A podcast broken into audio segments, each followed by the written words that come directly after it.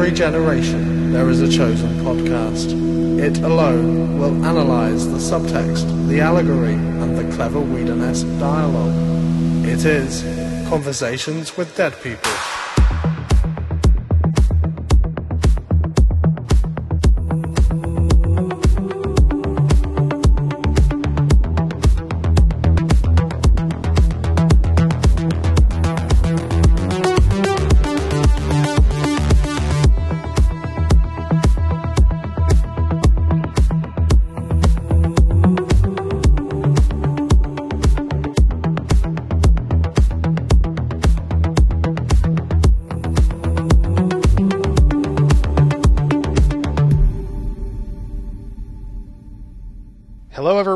Welcome to Conversations with Dead People, a postmortem podcast on the works of Joss Whedon. My name's Paul, I'm your host, and I'm typically joined by guests from the worlds of fandom and academia as we make our way through the critically acclaimed series Buffy the Vampire Slayer and its spin off series Angel. Uh, this week we've made it to Buffy episodes 419, New Moon Rising, and 420, uh, The Yoko Factor. I just realized it is 420 at the time of this recording. It is April 20th today. Um, I am. Um, I am not celebrating in traditional style. I am celebrating by reviewing episode 420 of Buffy the Vampire Slayer. Uh, and back with me for this celebration for the first time in almost two full seasons uh, is um, fan, scholar, fan. I don't know how we're going to parse that one. Uh, blog queen and author of Bite Me, the unofficial guide to Buffy the Vampire Slayer, Nikki Stafford. Nikki, thank you so much for coming back. Thanks for asking. Uh, I, I know you were a, a busy woman. You've all, you were always a busy woman, but uh, I, I have chosen the most inopportune time to ask you to come back and rejoin me here because um, Game of Thrones just kicked off its final season, its its final world tour, and uh, of course you are hip deep in that stuff with your your recaps and blog and all that. So, how's that going? Oh well, we're one episode in at this point, uh, at the time of this recording right now, um, and it's so great to be back in Westeros. I can't tell you, and I know that the first episode got mixed reviews, but I loved it. And I mean, to to be totally cliched here, I, I feel like if Jon Snow just stood there and read the Westerosian phone book, I would have been thrilled. I think it was it was definitely a transitional episode. They had to cover a lot of territory to move us from season the last season into this one, and uh, and I think they did it brilliantly and reintroduced a lot of people, reminded us of where we we're at, and now we can launch into the real action. And I think this coming week which we'll know by the time this airs, um, will be great. I think it's just going to be pushing right in. But as you know, I, I as I said on this week's blog, I had to blow the dust off my blog to do this because the last time I had posted anything on it was August 2017, in the oh. Game of finale. So, however, I am in the process of uh, revamping the blog into a website, changing platforms, moving it over to WordPress finally. Um, and so I'm hoping in doing that, I will go back to writing a little more regularly, which would be a lot more fun. Excellent. And uh, I've I've provided links in show notes for previous episodes, certainly the episodes you've been on, um, to your uh, what? Hang on, what is it called? Let me look at it really quickly. Uh, Nikki Stafford's Great Buffy Rewatch Archive is what I've got it called. I don't know if that's its official name, but um, is that part of what you're trying to move over to, like a website?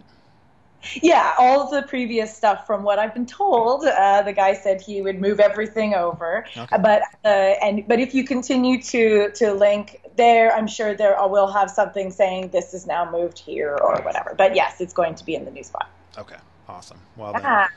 you hopefully usually that kind of stuff at uh, old links will connect to the new thing, but we'll. I think so. Yeah. We'll test that once that move happens. Uh, we'll just yes! check, and if I need to we'll update my yeah, absolutely. You and I can play with that, and then I'll fix anything that's still broken. Would be really good.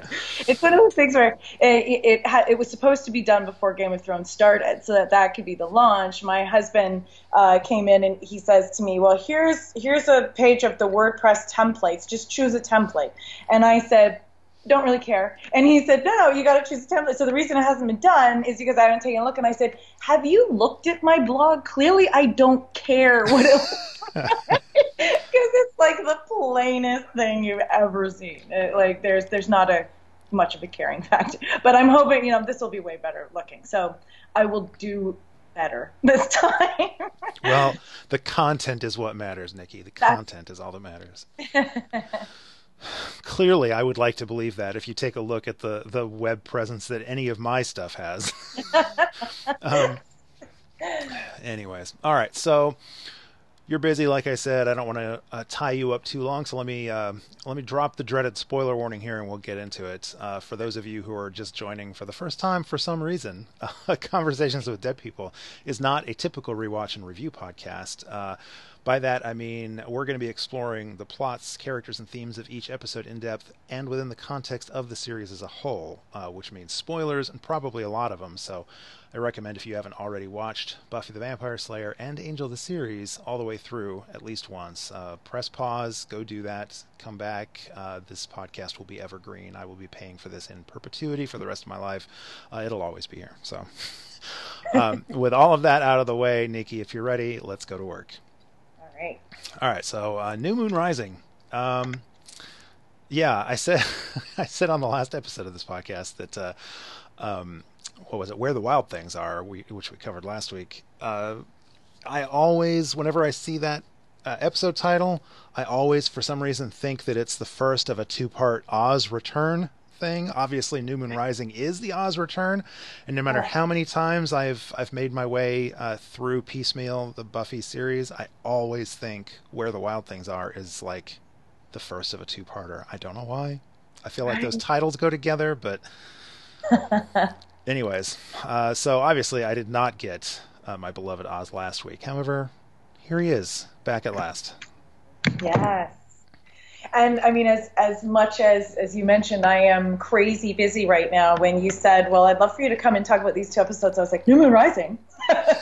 well, now I will drop everything just to come and do this. Um, just a quick note that my cat has just jumped up. oh. If uh, everything suddenly goes muffled, it's because she's right near the mic and will not move away. Uh, happy. But anyway, sorry. Um, New Moon Rising, I would always put in my top 10 episodes. I love this episode. I feel like that final scene in the van destroys me in so many ways every time I've seen it. Yeah. Um, and then it's strange how much our social politics and politics in general have changed so drastically in the last 10 years to the point where this is probably, sorry, five years. Hang on a second, Nikki. Yep. Your cat is rolling all over the microphone. Buddy! Down. So sorry. That's all right. That's all right.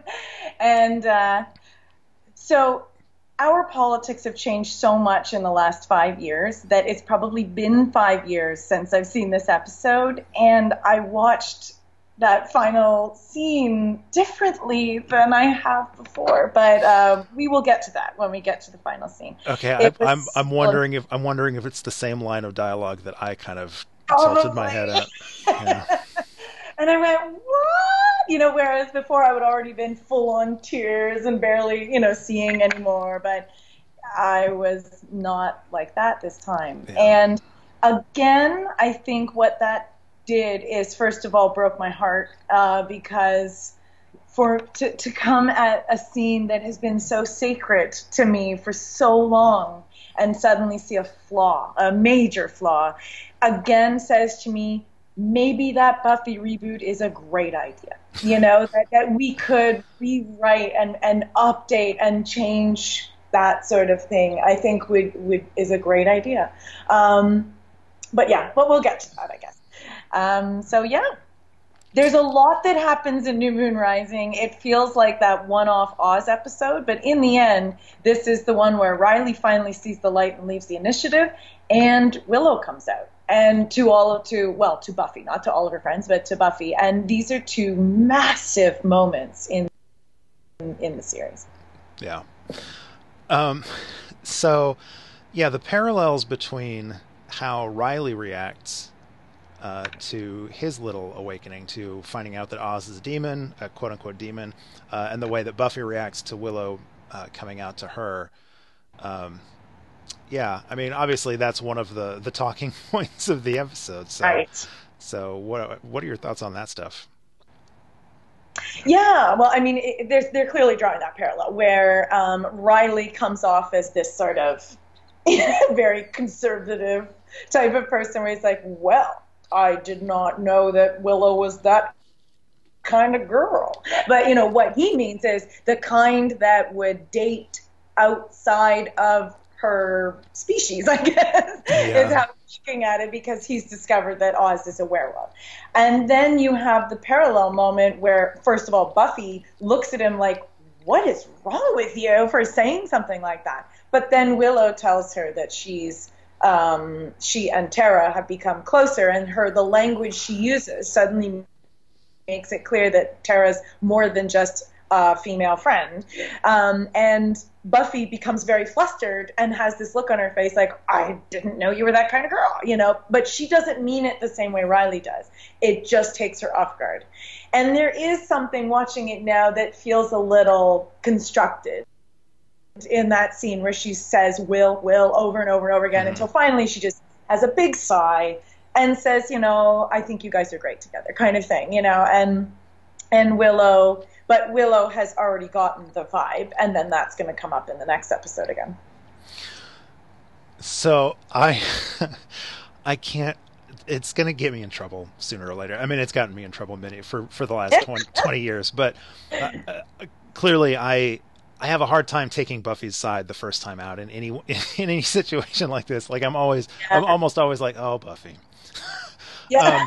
um, so I watch this uh, through the lens of um, again, reminding myself, as so many of my guests have, and I've repeated many times, that these are supposed to be uh, these are supposed to be real people, and they're young people, and so they are allowed to be imperfect and make mistakes, and so on right. and so forth.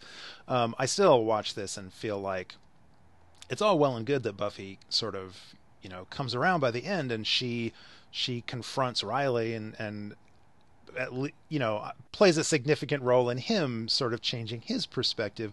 That's all great. But buffy really only does that because yes because, she's internalizing. Yeah yeah exactly. Yeah. um and and it's also like her her um indignant response or her her like anger at riley's initial i didn't know uh, uh, i didn't think willow was that kind of girl which is not a great line. Um, uh, her response to that wasn't so much about um, I, what she says, which is, "I had no idea you were so bigoted," or whatever. I think is the line that she says. Calls him a bigot, yeah. Uh, it's specifically because she's think like he could be saying that same line about her relationship with Angel. Absolutely. So it's not yeah. quite as altruistic as she portrays it to Riley, which again is fine. It, the show is allowed to have layers like that, but that's just always the right, lens exactly. that I first watched this stuff through. Um, yes, and for sure she she's seeing herself in that, which I guess to a certain extent you wonder how much of of what we say and do on a daily basis is simply thinking I wouldn't want someone to say that to me, you know. Only with her, it's so much more obvious that that's what she's thinking. But I believe that that's probably what most of us, are thinking when we say or do certain things in defense of others, as I wouldn't want that to happen to me. And in her case, she was dating someone who would be seen as a beast, as an HST, as the initiative call, which is weird because that's a taxing system in Canada. So now you're like, what? At the time, it didn't bug me, but um, but yeah, it's you know, to they they immediately put them pigeonhole them into a box, and and for me, that of him saying that was so relevant again. You know, like uh, socially right now, where we are in the world right now, there are so many people compartmentalizing and pigeonholing people all over again and sticking them in a category because it's easier to uh, stamp something like that on their forehead than to see them like a human being. Yeah. And both sides, unfortunately, are doing that. So, um, so yeah, it was a really interesting scene for me yeah, and again, it gives me an opportunity to uh, appreciate Riley, Marc Blucas, more than he he right. more than most people. He's, I mean, he he he is he is who he is, and he doesn't have uh, he hasn't had enough time on the show to have have developed the the chemistry and maybe the acting chops that we expect from all of the regular cast members. But I still, I I have a soft spot in my heart for him. But all right, so the. I've been I've been so mean to Riley over the years. and just because it became more fun than anything else, like even now, even now when I should know better, I'm looking at my notes right now, and the scene where Oz shows up that for the first time at Giles's place, I have written in my notes, Riley looks confused. Must be a Tuesday. like I just I can't let up on this poor guy. And yet the very last time we see him, he's fantastic. Like you know, it, it really makes up for so much. But we won't get ahead of ourselves here. But yeah, I, poor Riley. he's the good boy. He really is, and and she makes fun of him repeatedly in this episode for that. You know, like she says it over and over again about how you're such a good boy. Oh, do you wake up in the morning and do your push-ups and call your mom? You know, like that sort of thing. And and he just looks at her like, "What the? You know, like I'm just doing the thing I'm I, supposed to do." And I'll I'll tell you without getting too specifically personal, I identify powerfully with with that particular line when he says, "Okay, I've been awake for less than a minute and I've already pissed you off." Oh, Riley Finn. my right? my God, son, I feel you so hard in that specific second. Amazing. Anyways, um, so oh, yeah. the the thrilling return of Oz, which, uh, okay, first of all, beautiful way to end the cold open with with a, a typical Oz laconic "Hey" in the yeah. doorway. Right. Yeah. Um, but uh, the only bad thing about the return of Oz is the return of the show's werewolf makeup. oh my god! Which I kind of, I guess I'd forgotten I mean, I knew the large the large beats of the episode. I I knew the whole point was Oz comes back thinking that he's he's tamed the wolf within, and he clearly hasn't. But for some reason, I had blacked out that that meant he was going to full on transform, and we'd get the goofy uh-huh. guy in the and the and the the shambling run yeah. thing throughout the auditorium. I was like, oh, I forgot. I did the same as you. I was like, I forgot this happened. I think I've deleted it from my brain. Oh, so yeah. terrible, so terrible. So, so I, I, I wish that we could have gotten Oz back and that he had genuinely tamed the wolf. But yeah. at any rate, it's uh, it's always great to have Oz back, and this is always not not quite. Uh, it's the last real Oz that we get. I right. believe I believe he shows up in Restless in the in the as Dream Oz, but I think this is the last of real Oz that we ever get. Right. Yeah. Which is sad because everyone wanted to see him again at the very end. Mm-hmm. You know. Mm-hmm. Yeah. Comics don't count. Don't at me, people. Um, no, exactly. uh, so, but how how'd you feel about uh, Seth Green's return? His performance here.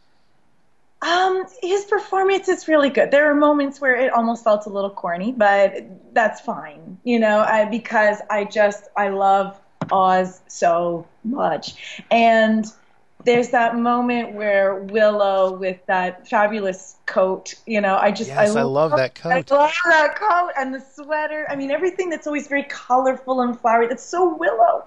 But when they're outside, because he wants to show her that the full moon is out. And and she says it's like i'm dreaming that something i've wanted for so long is happening and i can't believe it's happening. And i remember at the time kind of feeling that way as a fan you know like how long had we wanted this guy to return? And it felt like forever but it actually wasn't that long but it still felt like it. And uh and it was just so great to see him. And when and it's interesting too to watch the different body language throughout this episode. So when she's very tentative and awkward around him in the beginning um, because while this is what she wanted more than anything, the timing is crap. you know, like if only he'd shown up a while ago. But I know someone um, someone needs wonder, someone needs to let her know she's in a Joss Whedon show and she'll. Make, yeah, make it, the timing is never going to be right, dear. Yeah. just you wait if you want to see bad timing. Yeah. Um, but yeah, and and the other thing is though is even if he had disappeared and then came right back and they continued, who's to say she wouldn't have still met Tara, Right. you know, and fallen for Tara? So it's not like this ever was going to work because Willow has discovered who she really is, and it's not someone who's with Oz. And she really takes this whole episode where it's it's so fascinating to watch her really struggle with these emotions and and say to Buffy that when I sat there talking to him you know, everything came back.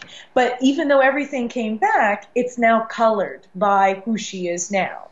It's like watching, rewatching Buffy every five years. Everything in your life has changed so much. You're going to be watching it differently than you did before, which is my experience, always rewatching it.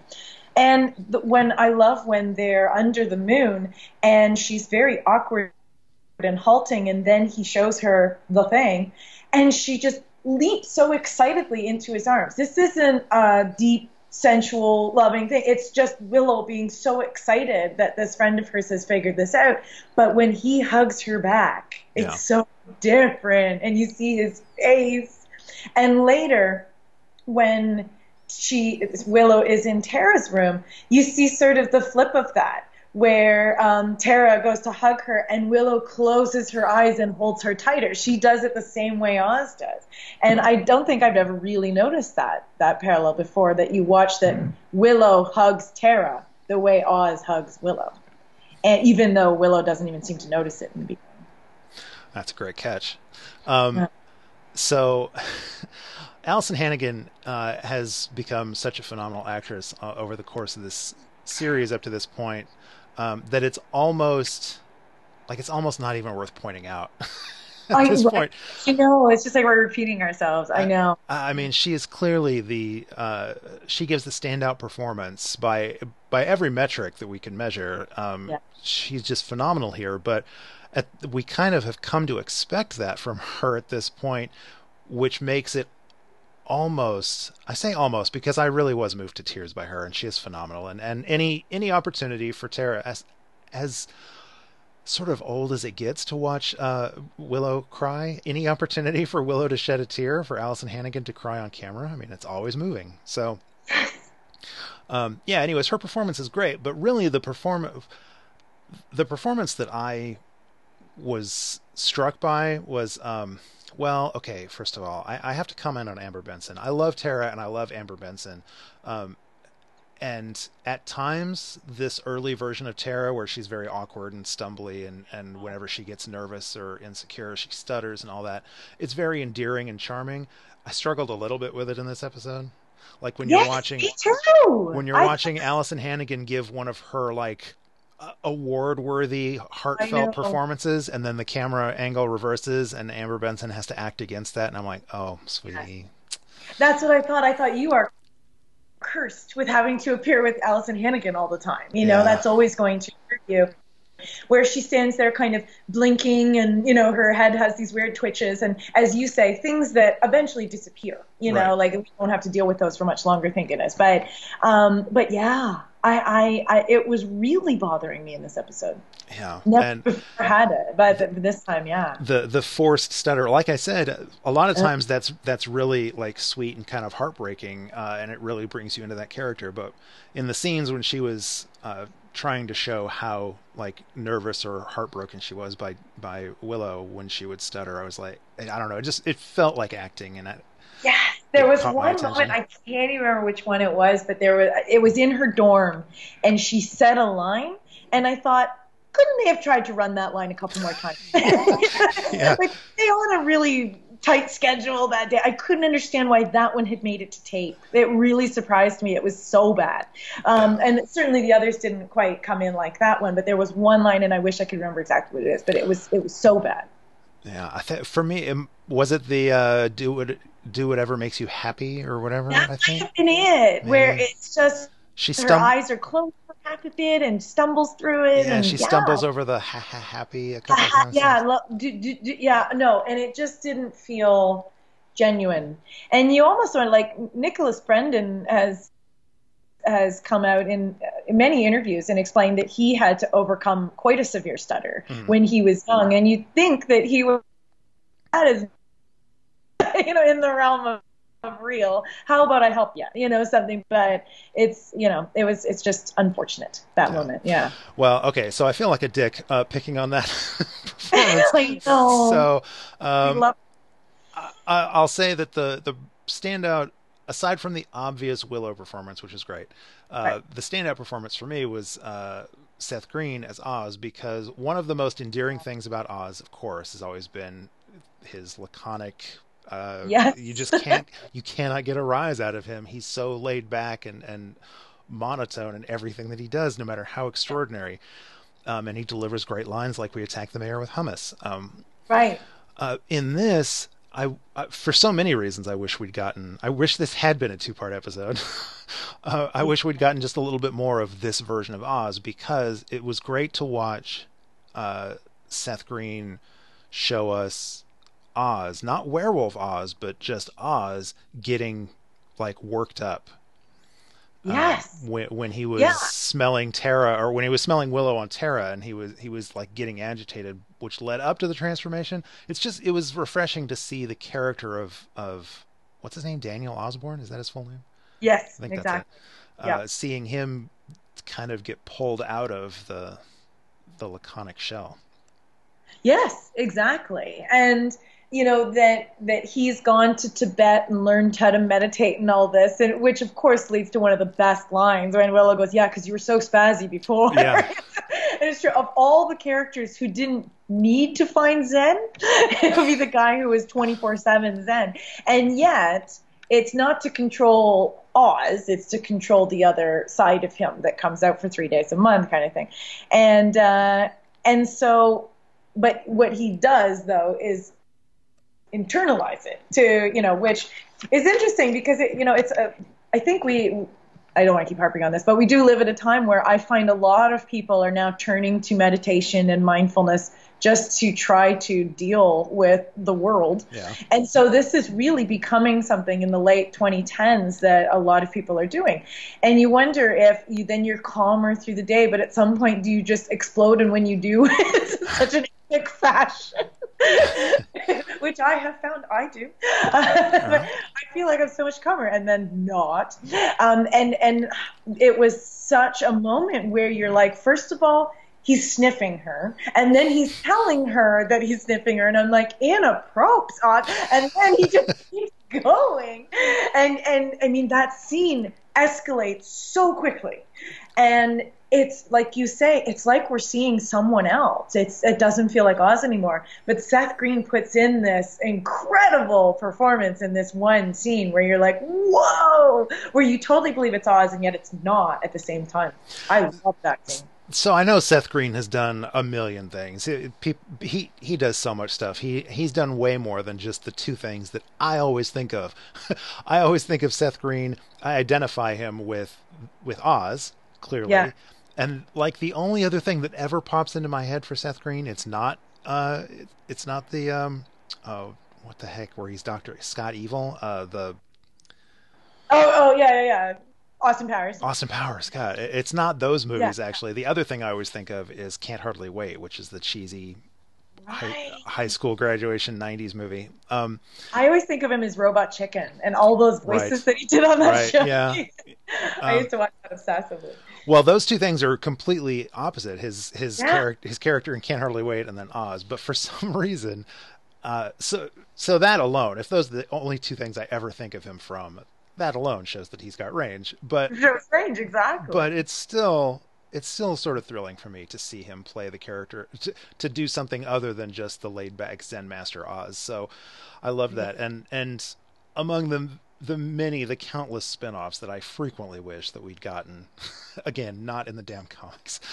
Yes. Uh, the one with Oz walking the earth like Caine, Caine in Kung Fu is has yes. got to be near the top of the list, man. On Walkabout, yeah, no, yeah. for sure. But uh, anyways, so um, I guess sort of my last question about this episode is. Um, I I get that the real life slash supernatural metaphors that this series does they're they're often used uh, for dramatic effect. They're not they're not necessarily there to sort of push some kind of philosophical agenda or idea that the show has, uh, especially when it's when they're using it to kind of break up romantic to create romantic tension or to to split up romantic couples or whatever um, which is almost always used s- strictly for the drama effect rather than to instruct its audience or examine some deeper meaning. Anyways so so I get that. However I just can't I can't help but wonder in this particular instance uh, what is the show trying to demonstrate by having Oz leave basically like uh, practically at the drop of a hat he he disappears and abandons Willow uh, to to go wander the earth and find himself which in the process hurts Willow mm-hmm. he succeeds in finding himself mostly I think in large measure he finds himself he returns which also hurts Willow. right. Um, uh, and ultimately, he ends up sort of losing the girl and much of that self that he found when he left in the first place. Like, I, I just, again, I'm sure that the answer here is that it, that's just used for dramatic effect and that it becomes, it's not Oz's story, it's all about Willow. But I, I can't help but wonder if there's some read on that. Yeah, and, and I do believe that Oz is slightly sacrificed here, you know, writing wise, to further Willow's character development. And as you say, this is this is meant to be a metaphor. So uh, the werewolf represents hormones in teenagers and how they're out of control and they can't do certain things, blah, blah, blah, you know. And that's certainly on one level, but then a deeper level is the control of that, and that Oz is a really good guy. And that's the thing is that he's such a good guy. Mm-hmm. Um, and so the question is, so where does that metaphor come in? That even the best guys lose control. You know, like it's it's a, it's an odd thing to throw in there, and now we have to try to wrangle with that idea.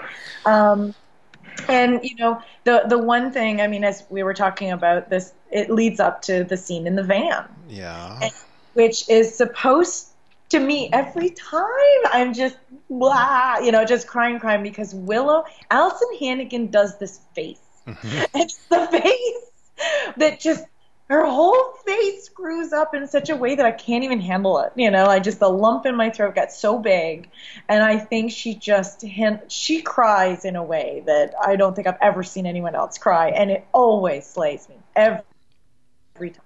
Agreed. Um, but you know, just last year we watched the the Brett Kavanaugh uh, hearings on and you're here watching what this guy who was a teenager in the 80s acted like a more than teenager late teens early 20s in the 80s and by the sounds of it was a drunken buffoon most of the time. But then you realize well 16 candles is uh, a movie that we all loved in the 80s and then as molly ringwald pointed out but didn't you notice how Jake, the hero of the movie, hands over his drunken girlfriend to the the nerd and says, "Do what you want with her"? And doesn't anyone realize that that's basically opening her up to be raped? And in the end, she doesn't remember if she did or not, and he can't remember if he did or not. And it's this horrible ending that we all cheered along. Ha ha ha! She's such a bitch. Isn't this a great comeuppance? Blah blah blah. Because in the '80s lots of guys acted like that. And so here we are now 15 years later where Joss Whedon is trying and his staff of writers and Marti Noxon is the one who's written this episode. They're trying to bring things to the fore and say, yeah, maybe certain things aren't right. And so we're going to show that. But they still haven't gotten the language quite right because now we're another almost 20 years later after this episode. And he looks at her and says, and let's see if you and I have the same line written down the one thing that brings it out of me is you. And I thought, what victim blaming is that? And she says, oh my God, it's all my fault. Yeah. He didn't, he doesn't correct her. He goes, it, yes, but I'm leaving. So, it, you know, it, it was my fault I upset you, was the line that I was like, really? You. So he victim blames. She accepts the blame. He lets her accept the blame and says, But don't worry, honey bunny, I'm leaving, so I guess we won't have a problem because I don't need to learn how to keep it in my pants. I just need to get away from you. and it was like, What? you know, and I, I it, it ruined this, this incredible favorite scene of mine to hear those two lines one after the other. Oh, I so I had I had that exact same reaction. I um I struggle so much with like I don't even know how to talk about this subject without getting myself into more trouble. I I also had that same reaction. I wrote in my notes, "What the hell is up with Willows? It was my fault. I upset you." Line. Yeah. yeah. Um, but uh, so I obviously had that that read on that. Um, but then I also try to tell myself um, that I don't I don't know that there there was a an innocence with which that scene was written, and yes. like the the emotional impact of that scene can still play uh, as long yeah. as we just recognize today what the language means. And I don't know. Exactly I, you got to contextualize things. Yeah. So and he didn't mean it the way we now hear it, and right. so and and it also created then this big question in me is have we gone too far in our overreading uh, of things? That what the intention behind it was, I love you more than anything in this life, but I can't be with you because you bring out this side of me and I need you in my life. I can't see you with someone else. So now I have to leave because it's going to save me and it's going to save you. And we look at that and go, did he just blame her? You know, like that. Yeah. Whereas let's go back to seeing the way it was intended. Yeah. See, thank. And there's the problem, right? Thank God. Thank you so much for being the one to, say, have have we overcorrected? I I, I struggle. I struggle a lot with feeling like daily there there is there is perhaps sometimes, at least in some situations, a, a, a tad bit of overcorrection.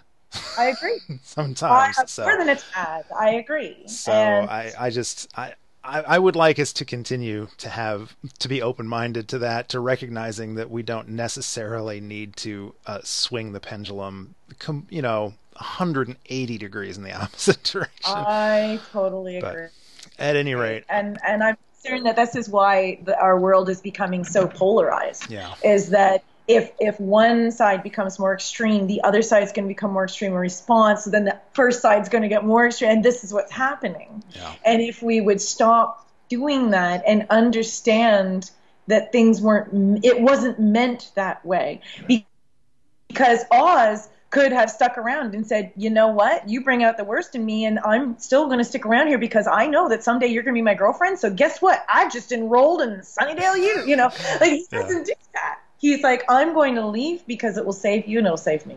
Right. And yeah. Okay. So, Thor- oh my God, Paul, I think we just saved the scene for us. okay, good. Well then, well then, let's uh, let's put a stamp on that one and move yeah. on to uh, the Yoko factor. Yoko factor. Um, all right, so this one crosses over. This picks up from the end of Angel season one, episode nineteen, Sanctuary. Um, right which is the s- second part of one of my favorite two parters, like in all of the Whedonverse. Um, it's amazing. Uh, so that picks up here. We only get we get just the tiniest little taste of what that was all about in this episode, but um, in this episode, I do, okay. First, I just have to say in my notes I've got written here previously on Buffy the Vampire Slayer, and then in all bold and on Angel. Oh God, I love Angel the series so damn much. That's what I wrote in my notes. right. Um, all right, but um, go. What What do you think of the Yoko Factor? How do we feel? The Yoko Factor is. Uh Ah, it's it's a bit of a difficult episode. Um, I still I still love it. I you know here's where I'm going to be on on your side. I don't know how you felt about Buffy's actions in the Yoko Factor and in Sanctuary, but in my book, in my books, because I also have one on Angel called Once Bitten. In, in the Angel episode guide, I was like Buffy just shows up and rips into both of them and rah, rah, rah, and then in in Bite Me, I continued that thought process because Buffy keeps insisting that she went to L.A. to save Angel. She didn't. She went there on revenge to come after Faith because she was ticked that Faith was moving in on her ex boyfriend. You know, and there she has she is just denying everything in this, and so it's a little annoying. Um, but on the other hand my, again, my sympathy swings back around to Buffy whenever she gets ganged up on. I hate when they gang up on her, and I'm always on her side whenever this happens. And I do think that this episode is really important because even though Spike is planting seeds um, to try and break up the group and you know and and instigate the Yoko factor, as he explains later, these seeds I think continue to fester and they do all the way to the end of season seven. The things he has said about she doesn't want you as her watcher, and they're not accepting you and Tara and Xander. They think you're the hanger on. You know, like all these ideas continue to eat away at all of them, all the way through. I think.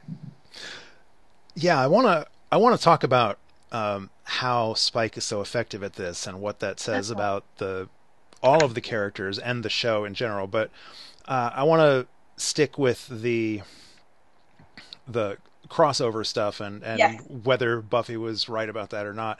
Um, so in my notes, I, I sort of wrote down that this feels like a particularly forced excuse to have Angel pop up in Sunnydale, um, Right. Especially since it doesn't really. I mean, it allows for the the humorous uh, meeting of the boyfriend, like the ex boyfriend and the new boyfriend, and that Right. that stuff was fun. But um, the one of the reasons I felt like it seemed kind of like a forced excuse for a crossover uh, was because, like you said at the end of Sanctuary, I personally, excuse me, I personally feel like uh, Angel said what needed to be said Yes. at the end of that Yes. episode, and didn't really need to come seeking this kind of closure. no. Um, Yeah, and and of course it's hurtful to Buffy, and I get that, and I have no doubt she comes back because what he says is harsh, and the way he puts it, you know, and he's like, "Get out of my city," you know, and to me that was twofold. It was one that look, I'm doing other things over here, and you're just showing up trying to botch it, but secondly, it was Angel the series saying to Buffy the series we're done. We don't need the crossovers. We are our own show now, Right. and we don't need to do this anymore. And Right. so that was really important on that level to me. Yeah. Um, yeah, she says. so I found a uh, the transcript or whatever, and she says in, in Sanctuary, she says, "I came here because you were in danger," and he's like, "I'm in danger every day. You came because of faith. You were looking for vengeance," and she says, "I have a right to it," and he says, "Not in my city." And that's where that whole conversation. Yes, that's right. No, breaks I down. say that's how I put it. You're right. Yeah. Um, anyways, so on the other hand, you know, so I, I, I personally, I'm Team Angel in that aspect. I'm Team Angel most times, but I'm Team Angel in that particular instance.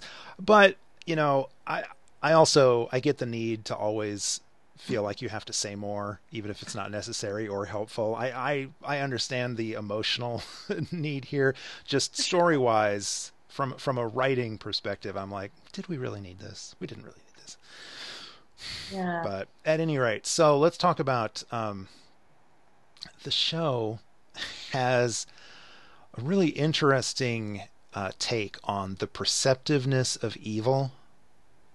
yeah. Um, because, like, here, obviously, we get Spike. Spike has spent the entire season demonstrating how perceptive he is, how he notices things about the Scoobies that they don't, they either can't or won't notice about themselves or each other. Um, uh, he he notices the Willow Tara relationship just by the tiny little glance, which also another Faith also picked up on that before anybody else had ever picked up on it. Um, so Spike and Faith are both examples, I think, of quote unquote evil characters who notice things that the clueless good guys never pick up on. Yeah. I feel like Yeah. the mayor was also pretty. I don't know. This seems like a thing that the show does a lot. Um, Spike is the prime example, but I feel like a, an awful lot of the bad guys, their the the danger of them, at least in some measure, comes from the fact that they notice stuff that the good guys aren't paying attention to. Right. And you wonder if it's because the, the good guys are so emotionally involved that, that the bad guys aren't. So they're so emotionally involved that Giles can't bear to think that his watcher wouldn't need him. Right. And so he refuses to accept that, so that's why he doesn't see that. Whereas the others are like, dude. and, and, we know he knows it because, especially in this episode, um, he sings Freebird. Right, yeah. of all things, you know, which he's just like, if I leave here tomorrow, and you know, but I can't stay here with you, girl, you know, and and the, the if you look at the lyrics of Freebird, it's pretty much Giles's exit song, really. Yeah. And uh, he, they didn't choose that by accident, you know. Um, and so he certainly knows it somewhere on the inside, but uh, but yeah, and then as for as for Tara and Willow, they've just had such a long, and especially Xander, they've had such a long history with Willow where she has only ever displayed heterosexual leanings that they aren't even looking for for something to be something else. And the fact that she's as really close to Buffy as she is, it would just be natural that she would also be close to Tara, you know, and that they wouldn't be thinking of that. Whereas Spike is like, did you not just see the way she touched her hair? you know? And he's looking at more obvious, uh, um, on the surface things that they're completely missing. Yeah, but that's yeah. a good I like that idea. I, I, I just think that the way the show, I, I, mean, you're right. It probably is that the the good guys are too close to all of it, mm. whereas the bad guys are a little bit removed and they can look with a. Uh, they can pay more attention, I guess. I don't know, but I, I just find it interesting that this show. I, it, it reminds me of the modern classic Spaceballs. where somebody who is it? I think it's Dark Helmet. I think it's the the Darth Vader character says, um, "Evil will always triumph because good is dumb." Right. it's so true. Amazing. Um, yeah. Anyways, so that uh, that amuses me. Yeah, for uh, sure. Uh, uh, okay, so what else do we get here? Um, it's also interesting that Spike uses the way Spike gets to everybody is, I think, it's really just normal stuff. It's like regular, mundane human uh, pain and fear and doubt and stuff that he uses to pull everybody apart. Like this is not some big grand supernatural scheme.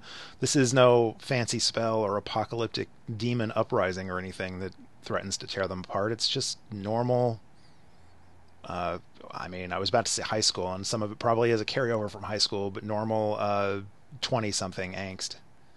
Right, and I mean the the things he picks on are. I mean, they, they're things. It's like he's gotten to the real heart of every one of them, whereas these aren't new. So Giles, going right back to the very first episode, like "Welcome to the Hellmouth," he's like, "Hello, I'm your watcher," and she's like, "Don't need you," and walks out. Like yeah. right from the beginning, she has pushed him away. Willow was the nerd that no one thought would be part of. She was going to be part of no group. They didn't want her. They didn't accept her the way she was. She was too weird because she was the nerd, and so she has always lived with that kind of worry. And I mean, look at Xander. Xander has always been the add along. It's back in I think it's season three where we get the Zeppo, mm-hmm. and here we are a full season later. He's still living with that concern that they just think I'm the add-on and that I don't actually contribute anything. In the Halloween episode, he's a soldier. It's the only time he feels like he's actually contributing something, and this carries on all the way right to the end, where I think in season seven. Um, I can't remember the episode. It might be potential where he sits down and says to Dawn, you know, he's even then he says, "I'm the guy that fixes the windows," but at that point he says, "But they need the windows fixed," yeah. you know, and he's realized I do have a purpose. It just might not be the one I wished I had had in this group. But Spike picks up on the deepest fears of every one of them.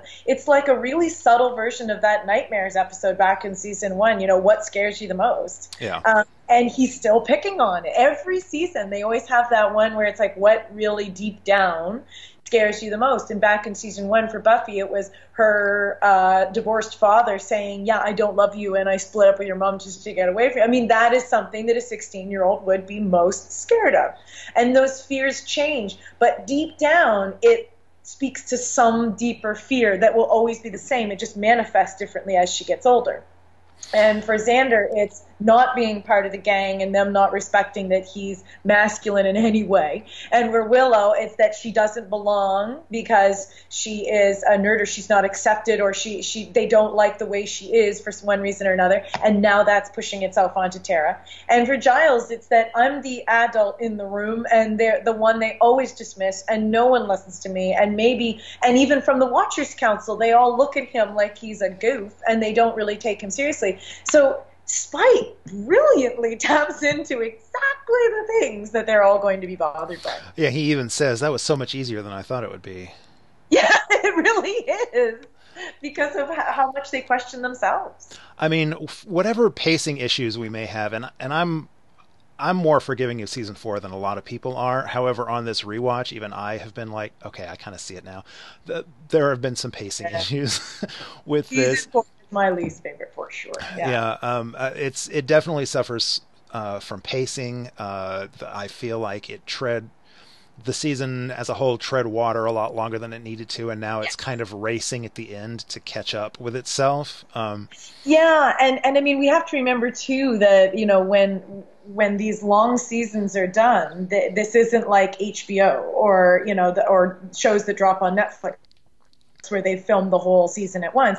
They take hiatuses throughout yeah. the year and they're working on the next episodes and when they would have dropped the first 8 episodes they were all filmed together then they take that hiatus while they're filming the next 8 and during that time they've seen all the fans going this initiative thing is stupid right.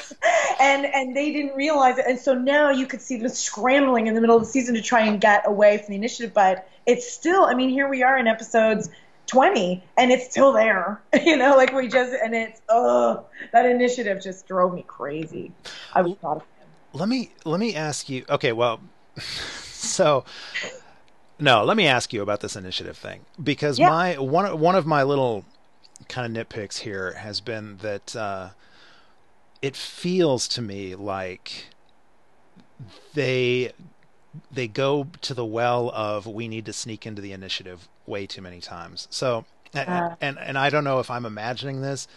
So in my notes, and all of a sudden I can't find it anywhere, but somewhere in my notes I wrote that I think we would have been okay if we had gotten. Um, oh, here it is. We really could have done with only two of the uh, we need to break into the initiative things. Like at the yeah. beginning of this sort of this arc, which I think maybe was around Goodbye Iowa or somewhere. I think maybe that was the first time that they were like, "All right, we need to sneak into the initiative complex." Um, and then yeah. again at the end, which I guess maybe that's next episode. I guess that's Primeval, maybe next. I think we could have had sort of the beginning of the initiative arc, they try to break in, and at the end, they try to break in. It feels to me, and I haven't gone back to look at my past notes, but it feels like almost every episode in between, they have either tried to break in or they've talked about we need to break in, we need to sneak right. in. Xander, you and I are going to go in. Willow, I need you to shut down the power grid and turn off the alarms. I feel like they've had that conversation eight times at this point. Right. Exactly. Okay. And and yeah, and I mean, at the time, everyone was like, "Look, if I wanted to watch the X Files, I'd flip over to the X Files," you know, and, and and that it's it's an interesting idea. I will give the writers that that for so long we had been saying, okay, are you telling me that no one in any authority position was noticing that demons existed? But at the same time, in asking those questions, we are becoming what's the word? We're, we're sort of like pushing too much science onto a show that's about the supernatural. And that maybe we should just be accepting that this is a supernatural world and it's meant to be a metaphor. And so, but bringing in the science, he's saying, well, yes, actually, there were these people and they've been tracking them. But then, A, how do they not know about Buffy? like, if, if all these other people are on their radar, why isn't she? And, you know, and, and it's just, it seemed just unnecessary. And that it, and it moved us away from that fantastical, magical world um, into into this.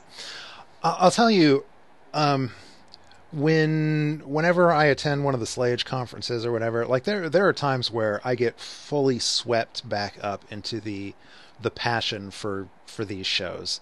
And Yeah. and I'm I'm 100% like back on the Kool-Aid. And then when I'm not at a Slayage conference, I often I'm often like do I still want to like I, it's it's no secret. I haven't hidden the fact that I struggle with this podcast because it wasn't initially my podcast. And every once in a while, I'm like, oh man, I have to I have to rewatch three episodes and come up with notes. And um, and then I watch the episodes and I come up with my with my notes, and it's it's all good. But um, I I want to give this series props for uh for surviving because it really it has to serve so many masters um Yeah, I agree. like it the show wants from its earliest earliest days it was meant to set up metaphors and explore uh like real teen issues through metaphorical horror supernatural tropes and all that stuff um but also from the very beginning a lot of the fans myself included have demanded a, a touch of the real like my my earliest complaint Right. probably probably the first thing i said on this podcast talking with you in fact in our first episode was what is what is a vampire like how do vampires work explain Yes. the, explain the rules of vampires to me josh uh, and Yeah. you're so inconsistent with it. So at on the one hand, I'm like, it's just metaphors, guys. Do I really need to explain metaphor to you people? um, right. and on the other hand, I'm like, but wouldn't the science, wouldn't the military know about this? So it's amazing the push and pull that this series must have gotten and continues to get from its fans of we want it this way, but we also want these answers, but this needs to be a metaphor, but that doesn't make sense. Right. Um, so the fact It's that it's that it survived at all and that it uh, it sticks as many of the landings as it does is pretty remarkable. I agree. And I think that's the thing is that we have to remember that as a serialized television show that they were paying attention to the fans, they were talking to them on the posting board. Um, they were trying to react in the storyline and maybe sometimes that wasn't for the best, you know? And so they were seeing all these questions. So they're like, well, why don't we create this military will answer them that way. And then it was like, oh, that didn't work, you know. And so, and then so they try and get rid of them. I mean, it's happened on a lot of shows. It happened on Lost, where you would see sudden switches in the plot, you know, where they're like, oh, you don't like those characters, we shall kill them for you, you know. And and that would happen as well, you know. And um, and so lots of television shows have to do that. But then 20 years later, you're watching it. You're not realizing all of the feedback and everything that was happening. And they're never operating within a bubble. And they also have television executives saying, Yeah. I don't like, you know, and so Will, Willow and just Willow and Tara cannot kiss on camera. That can't happen. Yeah. Yeah. That's right. So you're gonna have to watch that if you're gonna introduce this, you know. And they changed it, and you know, and and so it's it's interesting, you know, as I've mentioned before, the difficulties of trying to get my daughter to watch the show is because television's moved so far beyond this. I mean, what Buffy achieves an entire episode Riverdale will do in five minutes, you know, because it's just so berserk and fast moving. And but Riverdale couldn't have possibly existed without Buffy, and that it pushed so many boundaries, and it's just so hard.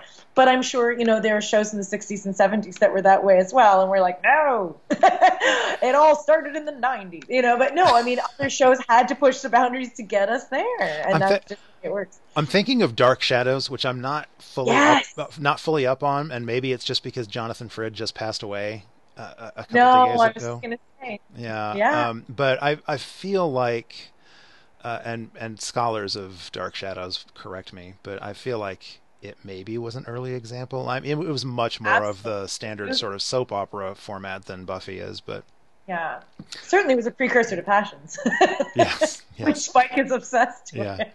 Uh, okay, so this is the thing I want to come back to later. Uh, later in this series, uh, I just want to kind of put a flag in it right now. You talking about the fact that, um, like, they were connected with the fans. I feel like Mutant Enemy, Joss, and the the writers and directors of this series were much more engaged with their fans than was mm-hmm. normal at the time, possibly even than is normal now. They were very, very engaged and, and I'll say collaborative uh, with yes. their fans because of the posting board and all that. They were very responsive and in touch. Um, and the reason I want to put a flag there and revisit this in a future episode is because that might be one of the reasons why I got as upset as I did during an, a controversial plot development that happens in, I think maybe season six, where where um, the the writers, maybe one or two writers in particular, uh, made a point of saying, uh, "I'm going to paraphrase and and maybe this was my my overreaction maybe i'm imagining it but it felt like the writers in this particular instance with this storyline and this character in question were like no we're done listening to the fans. The fans want it this way? No. We need we will we will double down on the point that we're trying to make to prove that that is not where we were going with this storyline. Um, and it it irritated me Yeah, so. I, I would love to come back later uh, to discuss that, that idea because I had in an interview, I had one of the writers come out and say to me that uh, there was a certain plot point in season six where they just went, no. and he, he, he said flat out that that's what they did and that they were actually going to the fans and that was the intention. So, uh, so yes, I'd love to come back. All right. Awesome. Awesome. Because I thought that was very interesting to admit it. But uh, yeah. All right. But uh, okay. So so to pull back in, to pull our focus back in a little bit on uh, on yeah. this episode, is there anything else we need to say about the Yoko factor? Um, I, I mean, I don't feel like we've said enough about the episode itself. right. We keep jumping out and talking about larger issues at work here. Um, one thing that I haven't mentioned in both of the episodes, and unfortunately, this is another thing that it, you know, for you, you're saying this is this is difficult to do this podcast, it just you know, time wise. For me, it's always this double edged sword. Oh, I can't wait to jump back in and rewatch these two episodes. But then I think, oh God, what am I going to see in there that is going to change yeah. the idea of that episode? And because, like I said, everything has changed so drastically in the last five years. When I did the rewatch in 2011, I didn't come up against this stuff so much. Like certainly not the way I am now. Mm-hmm. But again, I just found Xander to mm-hmm. be such a jerk. And in this episode again, I'm just like, why is this something that I just glossed over all the time? And I think it was just for some reason I just like this guy so much. But he literally sits across from Riley and says, But did she tell you everything about Angel? And he's like well, yeah, you know, I mean, way too much actually. Oh, so you know that whole thing about what makes him happiest and blah blah blah. And Riley goes, "What do you mean?" And so clearly Buffy didn't tell him that. Well, does that stop Xander? No. So he keeps going forward and he goes, I'll give you a hint. and he plays it like a guessing game. And Riley stares at him, and the wheels slowly turn in Riley's head. And then, sorry, he couldn't resist. And then he says, uh, you know, oh, oh, it's sex with Buffy. Yeah. And then Xander goes, "Oh my God, you didn't know? What do you mean you didn't know? Of course you knew he didn't know because you just played the guessing." game. Like I just didn't understand why Xander he does these things on, but that is his character. He's always stirring the pot. He and especially with Buffy's boyfriends, like he's always after them, right? He says that line it's not as if I hate the guy. And my reaction was, wait a minute, what? yes, you hate the guy. And then he says, anything. then he says, "Oh, just just all the guts of him or something." I'm like, "Okay, yes, that, yeah. thank you, thank you for That's owning right. up to that." So exactly, you tried to have him killed and becoming like, come on, but, but yeah, it's just, and to be honest, this this new eye-opening bit about Xander, which I think maybe in the back of my head I always knew was there, but in the previous episode when Oz is walking Willow out to show her the moon, he says, I talked to Xander, and he says, You didn't have a new guy in your life. Mm-hmm. And for a moment, I forgot that the rest of the gang didn't know me too. about And I'm like, You're such a jerk! Me, me too. worded it in such a way just to, t- to put Oz in this terrible situation. How could you? In the end, that's not, he actually literally managed. There's no one in her life, and he's just worded it really badly and didn't realize that he was making that mistake. Mistake. But I took it as Xander doing it on purpose again because that's what he does. Because that's what he does. Yeah. That's what he does. Um, oh, Xander. So we we we obviously I, I want to say something kind about Adam because I don't think I say enough kind things about Adam. I don't think anybody does. He's he's not the greatest he's not the greatest villain. I'm not going to say that. Oh. What I will say is I really do love the design of Adam. Um, I feel Yes. I feel like I don't remember this for sure, but I feel like in I, I'm going to guess it's Restless, the dream sequence. I think we see human Adam, right? Yes, that's in that one. Yeah. Okay, and if I remember correctly, um, getting a look at the actor, uh, whose name just completely went out of my head, I had it a moment ago. But anyways, getting a look at the actor outside of all of the Adam makeup, uh, really, uh, really shows how tremendous the the makeup design for Adam was. Um, Right. I don't know. I just some of it is a little bit cheesy, like when he's got the the panel on the side of his head open and he's jacked into the computer. Part of me was like, really? But I don't care. I don't care. It's just I don't know. His look is so is so cool. Um, It's so good. And, and I mean, there are moments, you know, where I, I think it was even in this episode, and of course I can't think of the line, I didn't write it down, but there was something he says to Spike where you have this sort of pang, you know, like that you realize he didn't ask for this. is it is And- it the uh, you were a Boy Scout and he says parts of me?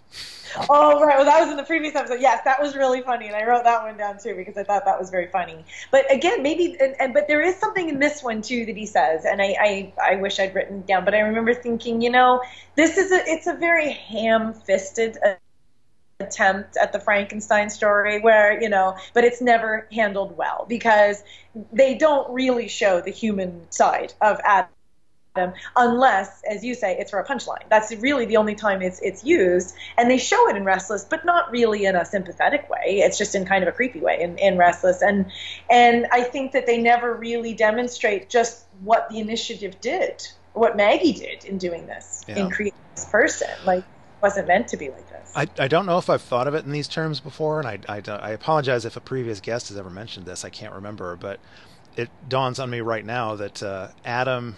So Riley gets a lot of guff from fan, well, for a lot of reasons, but one of the things that Riley gets picked on for uh, is being kind of boring. He's the white bread boyfriend. I mean, even you said yourself, even Buffy picks on him for that.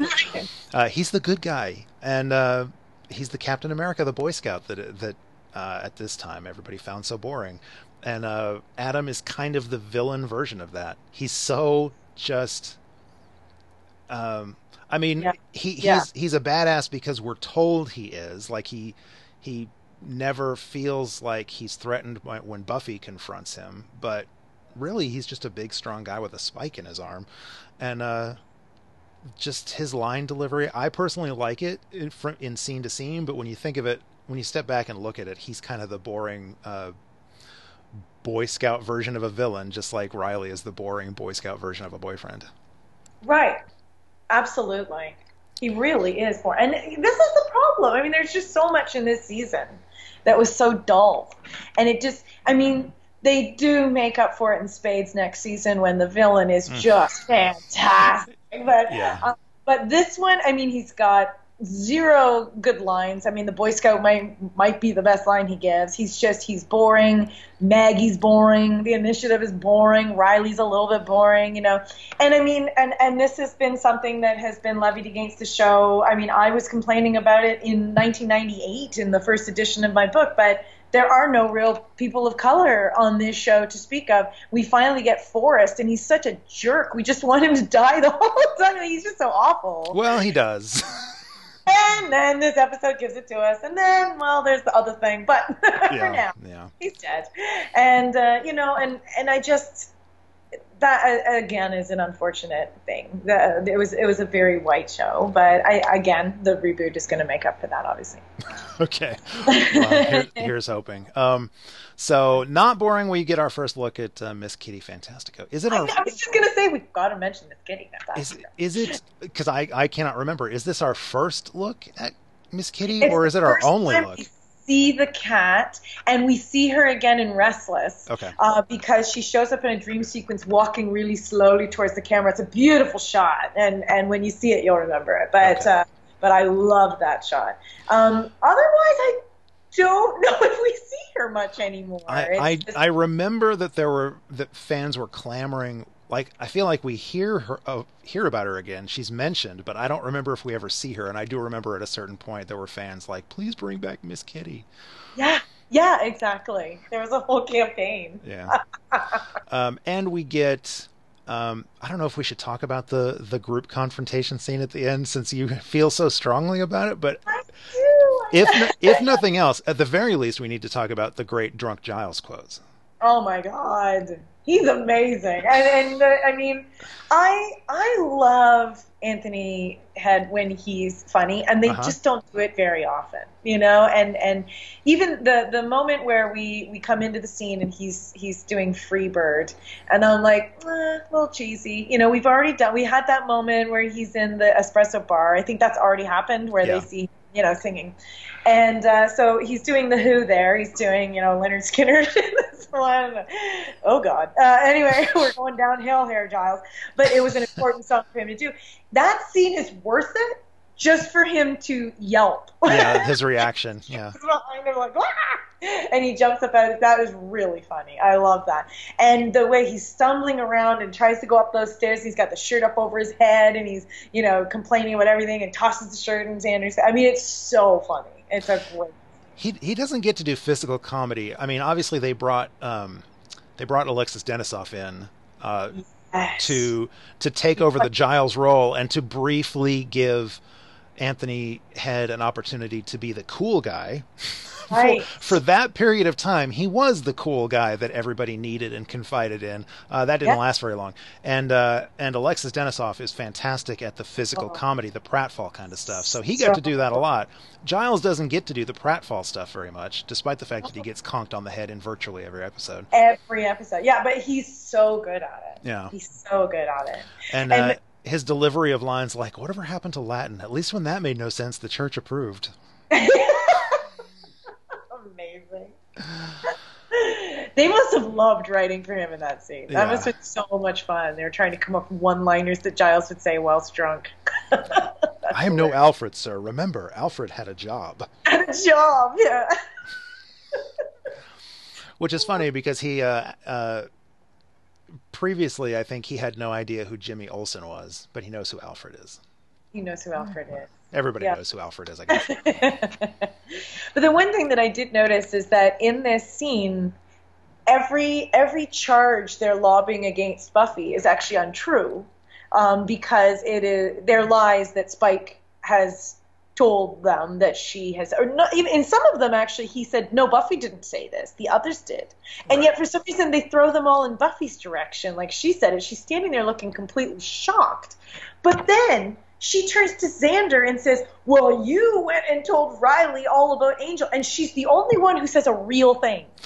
And yet they gloss right over it and move back to everyone on Buffy. And I'm like, Buffy's the only one who had a real point in this. So. Fair. so, so here's my confession. I went into that scene. I knew that scene was coming. Right. And I knew that it was going to be controversial because I typically have a hard time uh, taking Buffy's side in these sorts of moments. Um, so I, I, just figured this was going to be one of those scenes where we were going to have to have a conversation about it. Um, but I also noticed that, like, I went into it all prepared to be on Team Willow and Xander as they unleashed on Buffy. But as that was happening, first of all, I want to say I was impressed that all of this stuff was true in the sense of these are issues that these characters have been struggling with for not only this entire season, but like pretty much the entire show. So right. this stuff wasn't like Spike didn't make this stuff up. He didn't create these issues. You, however, are correct in that the accusations they were hurling were false. They are real fears these characters have always had, and Spike has just exaggerated, but the things they're saying are untrue. Right. And you're right. I noticed that as soon as Buffy said that thing to Xander, my thought was, "Oh crap, she's she's right. she's she is absolutely right." I can tell her that one. so so this was a difficult scene for me, I have to confess, because uh-huh. I was so prepared to be like, "Shut up, Buffy," but but uh, it was much more. The scene was much more uh, nuanced than that, and I I came out of it thinking, like, this is really tragic because, damn it, Buffy was right, and and the Yeah. others the others have been completely manipulated, Exactly. Exactly. and I hate feeling that. Buffy's side. I think that's the problem is in all of these, like there's going to be a major, major ganging up sequence at the end of season seven, and I don't think I've ever gotten over it. I well, part of part of my journey on this podcast is to see where my heart is when we get to that scene. yes, and I'm interested also to see how I watch it. That you know, what if I come down on the other side and go, actually, they had a point. You know, that would be that would be new. I would be shocked if I thought that way. But right now, so far, I still believe Buffy was right. But anyway. Wow. Well, see, you're you're the much healthier person here because you you were able to say uh, Buffy was wrong in her her argument with Angel, like at the beginning, but she's right here. Like you're you're able to see both sides, and I am always Yeah. I'm always reaching to find excuses to say that Buffy's wrong. Well, I always wondered if, you know, to me it always felt like Buffy was written purposely from, like the show was written from her point of view. I always felt it was kind of written from her point of view. And sure, we go into other moments like Willow and Oz is not from Buffy's point of view. That's Willow's. But when it comes to Buffy, we see her point of view. And I think that's why when I was watching this show in my 20s and writing about it, all the books came out uh, then, that that I always took her side over Joyce. And I always thought Joyce was Mhm. so unfair, you know, because I was watching it as someone who had been a teenage girl whose mother didn't understand anything and who I was always at odds with. Now I have a teenage girl. right. oh, Joyce, you poor darling. You know, but I, I watch it that differently. And so I do see it, and yet still I see Buffy's side of it. And I think that it's just that inherent. I was a teenager, and when I watched it, she was the one I instantly identified with. I never saw myself as a hero. I always would be the Willow of the group. that's, and I think that's why she's so many people's favorite character. She's the one we immediately glommed onto and went, yep, that was the one I was. But when it came up against Buffy, she had so much on her shoulders and always had to take care of everyone. And I, you know, I have always been that person too, the one who always wants to take care of everyone around her, often at my own expense, you know, sometimes. And so to see that and see ingratitude and and misunderstanding and that they push this stuff on her but then expect her to rise above it i think there's just so much pressure on her all the time and and we forget how much of this is mounting and mounting throughout the entire season and the fact that she didn't go crazy and burn down sunnydale herself by the end of season seven is kind of extraordinary i think Well, just like uh, I said, I want to put a flag in the uh, the writers were so connected with the fans discussion uh, for a specific point later in the series. I also would like to maintain. I, I, I want to.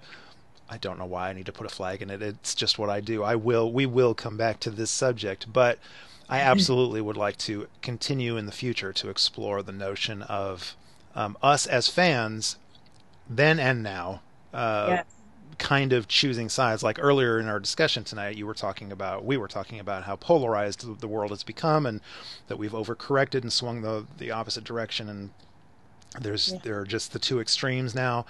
Um, fandom, I mean, fandom by its very nature tends to do that. I feel like uh, that certainly is the case in the Buffy fandom. Everybody's got their favorite characters. Uh, there's so much sort of drawing of sides uh, and alignments that the fandom uh, struck up, uh, especially during the original run.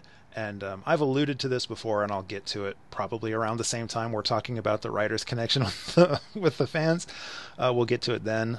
But um, the my interaction with the various sides of the fan base uh, has colored some of my attitudes about the characters in the show, and I that's why I'm hoping that rewatching it and talking with you guys will give me a sort of a purer appreciation for the show than I perhaps had right at the time. right So it's all just my way of hand waving my hang-ups and apologizing to my listeners if I sound like I'm coming off too strict on certain characters. but at any rate, uh, is there anything else that we need to cover? I think we covered everything. Okay. At least everything on my notes, so that's all that matters, really. okay. Um, I, I, again, I'll just say I can't wait to start discussing Angel because, as Riley points out, even when he's good, he's all billowy coat king of pain. yes. And and girls and podcast hosts like me love that. Uh, but uh, anyways, so we uh, are very very near the end of this this season, which uh, is cause for celebration, I'm sure, for mo- most fans.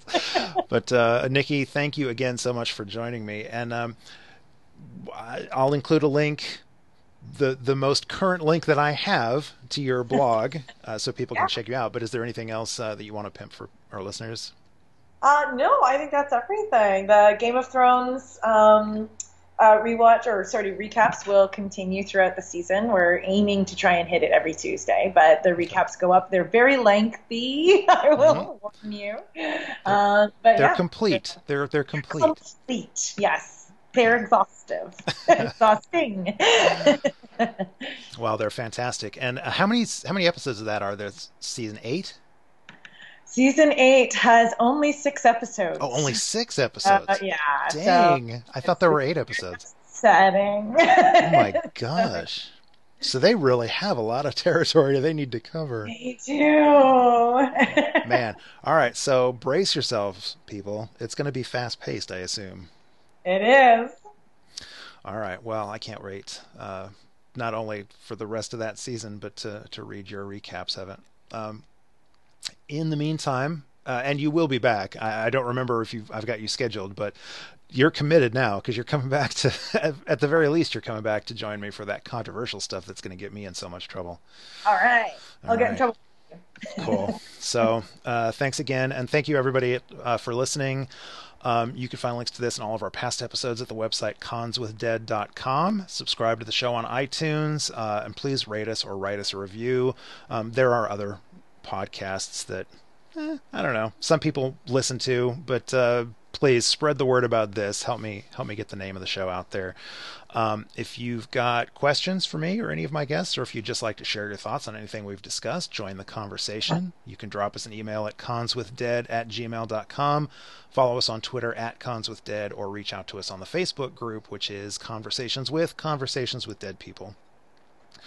Um, next episode, this podcast's equivalent of the first Slayer, which, as I say that, probably sounds way more complimentary than it's meant to. Um, Arlo Wiley is back again already to close out uh, the controversial season four with episodes 421 Primeval and 422 Restless. So until then, Grr Argh, everybody. Grr Argh.